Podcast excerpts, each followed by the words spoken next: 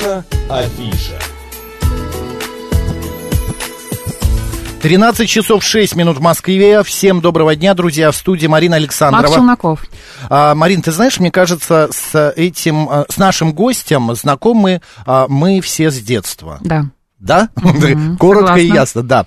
А, Друзья, дело в том, что этим летом а, в- для вас была написана а, книга, она вышла в свет. А, Книга называется «Подлинная жизнь Дениса Кораблева» а, от Д- Дениса Драгунского. Все верно говорю? Все верно, Да. здравствуйте. Друзья, Здравствуйте. встречайте у нас в гостях писатель, автор книги, как раз подлинная жизнь Дениса Кора- а, Кораблева, Денис Драгунский. Денис Викторович, еще раз добрый день. Добрый день. Ну, расскажите, пожалуйста, как долго вообще вот это детище вы вынашивали? Та- Достаточно такая плотненькая книга, хорошая такая. И э, можно ли это назвать мемуарами? Мемуарами можно назвать. Можно назвать э, социально-психологическим автобиографическим романом. Вот так. А еще точнее надо назвать первым томом такого романа, потому что здесь он, он начинается со дня моего рождения, 15 декабря 1950 года, и заканчивается 6 мая 1972 года, днем смерти моего отца. И это как бы мое детство и моя юность, ранняя юность, не вся юность, часть юности. 21 год мне был, когда вот я случилось это в моей жизни, когда я э, точка, на которой заканчивается эта книга. Вот, это такая вот, да, автобиография очень подробная. Э, вынашивал я ее, наверное, долго, вернее, не вынашивал, а э, решался написать, собирал какие-то маленькие материалы, записывал воспоминания. А, собственно, написал, наверное, довольно быстро. Я вообще пишу быстро. Но надо сначала подготовиться, а потом уже сделать это быстро. Как говорил замечательный режиссер Рене Клер, он говорит, фильм готов, его осталось только снять. Так и здесь. Э, Денис Викторович, смотрите, вот здесь вот э, перед э, ваше имя, затем Название. название, а здесь вопрос такой, как это правильно называется? Под Ну, название? Ну, под заголовок. Или, может быть, слоган даже. Слоган, да, звучит так. Кто я, Дениска из рассказов или Денис Викторович Драгунский, или оба сразу? Вы сами для себя ответили на эти вопросы? Вы знаете, я думаю, что все-таки, скорее всего, оба сразу. Но этот, раска... Но этот вопрос меня, конечно, мучил всю жизнь с того момента, когда я первый раз увидел изданную э, книгу Денискины рассказы с иллюстрациями Виталия Горяева, э, а эти иллюстрации были ну, не скажу срисованы, но вдохновлены моими детскими фотографиями. То есть мне реально казалось, что это книжка про меня. Понимаете? И вот... э, Я все время думал, вот так это вот книжка про меня, но я же знал, что этих приключений при этом в реальности-то не было, это все папа придумал, он только имя, мое имя, Мишки, Аленки, там, учительницы взял, а так-то все это художественный вымысел, но при этом вроде бы и я, Дениска, и мне все говорят, привет, это про тебя книжка, так что понятно, что в голове делалось у человека – 8, там, 10, 12 лет.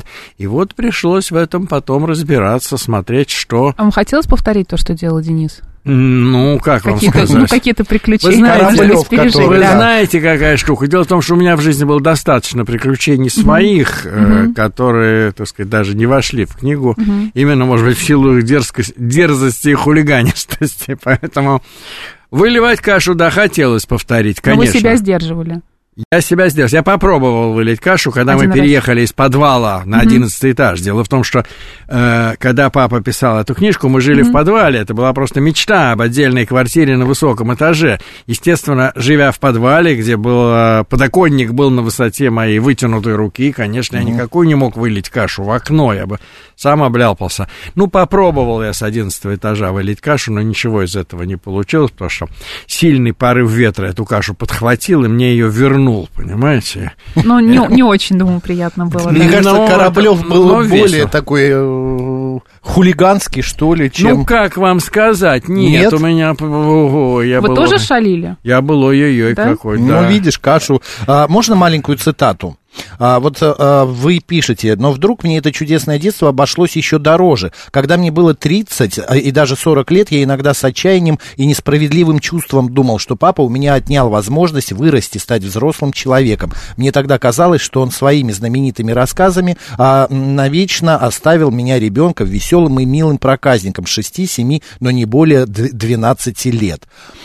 Было такое, В- да, у меня ощущение такое, до сих пор? такое, Нет, сейчас уже нет, понимаете, было бы смешно, потому что все-таки мне 72, извините, ради бога. Вот. Ну, Но- неважно, сколько внешне лет, важно, но сколько внут- внутри. Нет, внутри, внутри нет. Понимаете, это было такое драматическое ощущение, потому что... Типа украли детство? Ну, не так, что типа ли? не украли детство, а украли взрослость, наоборот, украли зрелость, потому что вот мальчик и мальчик, Дениска и Дениска. Но это было тяжело, это было мне тяжело, когда мне было 30-40 лет, когда как раз подросло второе поколение людей, которое читало Денискины рассказы, они уже читали это своим детям, и поэтому при всех встречах взрослые люди, мои ровесники, говорили своим детям, а вот это вот тот самый Дениска, который катался на велосипеде и не мог соскочить, которого там под купол цирка клоун уволок и так далее и тому подобное. И поэтому у меня были такие обидные мысли. Я думал, ну а я сам из себя что-нибудь представляю, кроме того, чтобы быть таким человеком-брендом, книжным, книжным героем. Но потом это, конечно, потом это, конечно, все сошло, все изменилось к лучшему. Я как-то с этим, ну не то чтобы смирился, но сжился. Я наоборот стал понимать, что это на самом деле очень большой подарок, ведь таких людей, в общем, практически уже нет с тех пор, как умер летчик-герой Мересьев. Все, уже нет живого человека, который был бы героем художественного произведения, подчеркиваю, художественного, не просто нон-фикшн, таких-то сколько угодно реальных людей, про которых пишут книги. А вот как Кристофер Робин, как Да-да-да. Тимур Гайдар, как э, Алексей Мересьев, понимаете, вот таких вот Таких я один остался. И очень, и очень, так сказать, этим горжусь. У меня, знаете, когда вот я прочитал ваше одно интервью, а, у меня такое сложилось ощущение, вот в вашей жизни было много разных проектов. Во-первых, вы рисовали всю юность, а, рисовали, у вас были даже персональные выставки, Да. а потом куда-то это ушло, вы начали заниматься именно а, п- там театром, кино, сценарий создавали, затем политическая, политическая аналитика пришла, сейчас проза. А, вы, а, это последний проект, или вы все-таки себе... Я не знаю, вы знаете, какая штука. Вообще, мы еще один пропустили Так, важный так, проект давайте. между, между э, рисованием, между живописью и драматургией, театром. У меня была еще филология. Я же А, кончил, точно, да, кончил филфак, я преподавал греческий язык 6 лет, понимаете, все такое. Потом пошло вот это другое. Я не знаю, понимаете, что может дальше со мной случиться, но я думаю, что пока да, пока последний, но может быть я, например, захочу снять своим смартфоном фильм Мгм. Или создать какую-то скульптуру, как нынче говорят, инсталляцию. Не знаю, может быть, но если будет, то я не буду сам себя, так как говорится, сдерживать. э. Ну или напишите продолжение, например, книги, да? А как- продолжение обязательно напишу. После Будет. 72-го да, года, да? Да, конечно, напишу. А кроме того, у меня же все время идут книги рассказов. Эта книга у меня 24-я. Моя первая книга вышла в э, 2009 году. Это 24-я, если считать с переизданиями, то 27-я. А так, э, у меня следующий сборник рассказов выходит в январе месяце, а может даже в декабре, он уже в ред, в подготовке в той же редакции Елены Ну, вы Шубиной. как сами говорите, вы же быстро пишете. Быстро пишу, да, из меня все еще. Раньше я писал еще быстрее. Сейчас все-таки, понимаете, очевидно, вот этот вот напор, который я накопил за 57 лет, я начал писать 57 лет, вот напор. А как Сейчас это произошло? Вы помните? Вы проснулись в 57 прекрасно. лет и поняли, что Помню, нужно проснулся писать? в Нет, это, был- это или было понедельник. смешно. Дело в том, что я занимался политикой. Я был кандидатом в депутаты Государственной Думы на проходном месте. Возглавлял региональный список, Саратовский региональный список партии, которая, несмотря на все, так сказать, уговоры и обещания, что она пройдет, она все-таки не добрала там сколько-то там процентов. И поэтому вся эта партия, так сказать, потихонечку сдули, распустили, а у меня был блог в ЖЖ в котором я разные политические штучки писал. Короче говоря, политика кончилась. Описание а, было, нет. а блог остался. Остался. Я думал, ну не пропадать же блогу, там целых пи- 900 подписчиков у него, понимаете, страшное дело. Это сейчас у меня там, не знаю, 70 тысяч подписчиков, так вот 900 подписчиков. Я думал, Ну, и я начал писать за две недели до своего 57-летия, написал первую баечку, второй рассказик. Смотрю, число подписчиков стало повышаться, повышаться, комментарии пошли. А потом через там э, полгода, когда я написал уже 200 с чем-то рассказов, одна знакомая женщина из редакции, из э, издательства Репол Классик такой есть, сказала мне, слушай, собери файл, я покажу директору. Я собрал файл, показал директору, и через две недели меня позвали в редакцию на так сказать, оформление отношений с издательством. Но, кстати, ваш папа же тоже э, начал писать в зрелом возрасте, в 47 Совершенно, лет. совершенно верно, совершенно верно. Очевидно, тут что-то такое есть наследственное. Но, может быть, это опыт? Да, Вы понимаете, или- что в 47, в 57 уже Да. появляется опыт, есть что сказать, да, вы понимаете, о чем Может Тем более вы в интервью говорили еще о том, что вы никогда, э, вы очень сильно редактировали свои рассказы все время. Да. Что когда, если перечитать, у вас не появляется желание отредактировать Что-то этот рассказ поправить, да. сейчас, да.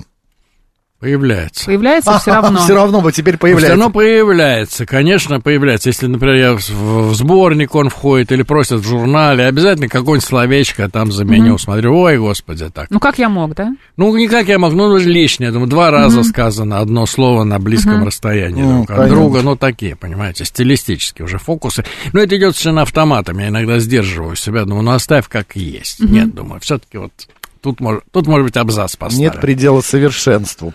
А, Денис Викторович, я вот э, прочи- все мы читали ваше произведение, ваши рассказы, но вот я э, замечаю, мне кажется, или все-таки так оно и есть, что а, у вас ам, всегда неожиданные финалы, это первое, а второе, у вас а, положительных героев вот э, а, как бы нету в рассказах, они все как бы их какие-то... очень мало, Да, их практически, мало. практически нет. А когда мне отвечают, а когда меня спрашивают, говорят, почему у вас нет положительных героев, ну как так можно? Я говорю, что вы, у меня есть огром... у меня есть главный положительный герой. Говорят, кто? Я говорю, это вы, мои читатели, которые читают и понимают, и могут пожалеть этих людей, или посмеяться над этими люд- людьми, или там упрекнуть этих людей за бездушие, там, за глупость, за жестокость и так далее, или, так сказать, схватиться за голову и сказать, боже мой, ну разве так можно жить, понимаете?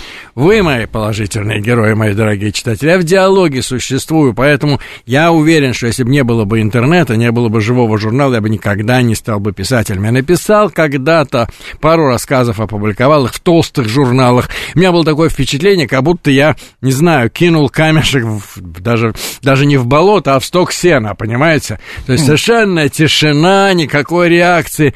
А в ЖЖ написал рассказ сразу, через три минуты реакция пишут. Один пишет, автор жжет, другие пишут, автор убей себя об стену. Понятно. Но говорит, реакция была. Пиши еще там, и тогда реакция идет, и Но это вот прекрасно. э, вы говорите, кинул камешек в сток сена, но вот э, смотрите, мы работаем на радио, нам тут же, мы онлайн выходим, все прям э, чувствуем отдачу, люди нам пишут. Да. А артист на сцене то же самое, аплодисменты, крики, Всегда чувствуешь вздохи. энергетику, Да, да. энергетику. А вот писателю, а если он не входит и не печатает там сейчас в какие-то соцсети, вы на встречах как-то получаете вот этот э, от, Фидбэк, э, да. Я, конечно, на, Отзыв. встре- на встречах я, конечно, получаю. Я обожаю встречи. Вчера была прекрасная встреча в магазине Москва на Тверской. по поводу книги. По поводу этой книги. Подлинная жизнь Дениса Кораблева. Да, я там был, честно говоря, не один. Это была встреча по поводу памяти в литературе. Там были два замечательных писателя. Водолазкин и Данилов вместе со мной. Мы это обсуждали, этот вопрос. Было много народу. Но я и в одиночку, конечно, выступаю. И, конечно, для меня отдача, взгляды, вопросы, э, это огромное значение. Но, но при этом насчет социальных сетей я могу сказать, меня спрашивают, через сколько времени вы публикуете рассказ в социальных се- сетях, после того, как он написан? Я отвечаю, ну, минут через пять, самое большое, через семь. Мне прямо не терпится. Как напишу рассказ, перечитаю его. Все ли там, нет ли там каких-то ошибок. И его туда загоняю и жадно жду отклика. Вот такой я суетный, Нет, ну это нормально. человек. Это... Сейчас получается, чтобы писателю для того, чтобы себя продвигать, нужно, да, не только издавать книги, но и в интернете. Я себя- думаю, сейчас, да, да? потому что все в жизни меняется. Когда-то вот главным продвигаловкой были, была, были журналы. Мгм. Когда-то издать книгу отдельную, не издав ее, Мгм. Прежде всего, там в Новом мире, в Знамени, в нашем современнике, в Москве, независимо от в ок- октябре, независимо от политического направления журнала, но в журнале, то журнал читали десятки, сотни тысяч, сотни тысяч человек Ну, читали конечно, журнал. это как сейчас тот же самый интернет, Да. когда эти э, А сейчас журналы. сначала нужно разместить что-то в интернете, Ну, и потом, лучше да. э, если тебя заметят, да, то могут Лучше, уже да, предложить. потому что иначе это очень тяжелый и чаще всего малоуспешный путь. А вы, может быть, отмечали для себя, у вас уже, вы сказали, э, с переизданием 27, да, книг Да. вышло. А может быть, есть какие-то темы, которые чаще, э, больше всего цепляют людей, и получаете больше всего откликов, каких-то реакций, Ну, как конечно, положительных, есть так и отрицательных. Журналистики, да. Конечно, есть темы такие. Это темы, я говорю не о политике, естественно, я говорю просто о межчеловеческих отношениях. Конечно, тема отношений в семье, тема любви, особенно тема, а, ну, если угодно, так сказать, тема воздаяния. Вот за что, из-за чего бывает взрыв комментариев, типа о том, что вот какая-то ну, какой-то мужчина, грубо говоря, там плохо себя повел с какой-то женщиной, а потом через много лет ему, так сказать, что-то он у нее попросил, а она ему сказала, ага, конечно. Вот ты помнишь, Ага, да? вот ты помнишь. Да. И вот тут почему-то бывает взрыв в комментариях. Кто-то считает, что она злопамятна, а кто-то говорит, нет, правильно, надо, так сказать, надо доводить дело до конца и так далее. Вот, вот эти проблемы, проблемы воздаяния в отношениях, они очень волнуют моих читателей. А вы э, уже не в первый раз говорите про читателей. Какие они у вас? Есть какой-то вот портрет? Это, я не знаю, там, ну, как у разных актеров, там, в большей степени это женщины, у других там девочки. У вас какой У читатель? меня читатель женщины за 40. Понятно. А, Самый главный читатель. ну, самое главное, вы населения. их видите живьем, Я когда их они приходят я их на встречу. вижу живьем, когда они приходят на встречу. Я пере- нахожусь с ними в переписке. С некоторыми мне пишут личные сообщения. Я стараюсь отвечать. Э, вообще я очень... Меня э, даже говорят, какой вы там долготерпеливый, какой вы там эм, добрый, там, понимающий человек. Я не, не шлю людей ко всем чертям, даже когда они пишут совершеннейшие глупости, понимаете. Я стараюсь все-таки как-то установить контакт. Вы пишете каждый день? Да, У конечно. вас есть какое-то расписание, например, обязательно там с 8 утра до Две Нет, 12? страницы. не с 8 утра. Количество у меня нет, потому что я могу сидеть за столом, но при этом я не могу, могу не написать ничего нового, но разбираться в старых записях, в черновиках, в дневниках, что потом пойдет обязательно в работу. А нет, не с 8 утра, я позже. Я встаю, я, может быть, в в 9 часов только подымаюсь, понимаете? Но си- сижу допоздна, как правило. А очень просто, позавтракал, зарядку сделал, позавтракал и за стол, и все. Но это прям как на работу. Прямо как на работу. На удаленке, на работу. Вдохновения да. никакого мы Прямо не как- ждем, да? А оно само меня, Не- меня возникает. само приходит, оно мне когда приходит видит часто, стол? Часто оно у меня приходит, когда я, извините, пожалуйста, зубы чищу или когда я еще просыпаюсь. Иногда чаще всего я просыпаюсь с готовым уже рассказом в голове. Вы сразу это записываете или, может быть, наговариваете? Записываю, записываю. Запи- У меня даже была книжка, давно издана, в одиннадцатом году, называется «Ночник». Я решил записать все свои сны за целый год. Ух ты. И я это сделал. Я записал. Только два дня мне ничего не снилось. То есть, соответственно, 360 там Денис Викторович, дня. А вы работаете ру- вручную или Нет, компьютер? на компьютере. А, на, компьютере. Потому что я с 14 лет, когда папа вот э, приобрел пишущую машинку, я ему даже помогал перепечатывать. Что-то я с- люблю. Я, а вот с этим сам... Я все время хочу поступить на каллиграфические курсы, потому что у меня бывает, что я запишу что-нибудь замечательное, а через два часа смотрю, говорю, а, а что это? Что, что? написано? Вот там написано а, к, и, и, ш- что, про Это что? знаете, как? как называется? Что хотел сказать Это автор? почерк врача. Вот. Которые На пишут рецепте, непонятно на что, рецепте да. пишут, что не- непонятно что. совершенно. Пишет наш слушатель 898 с удовольствием слушали на радио чтение книг э, Дениса Драгунского в исполнении автора.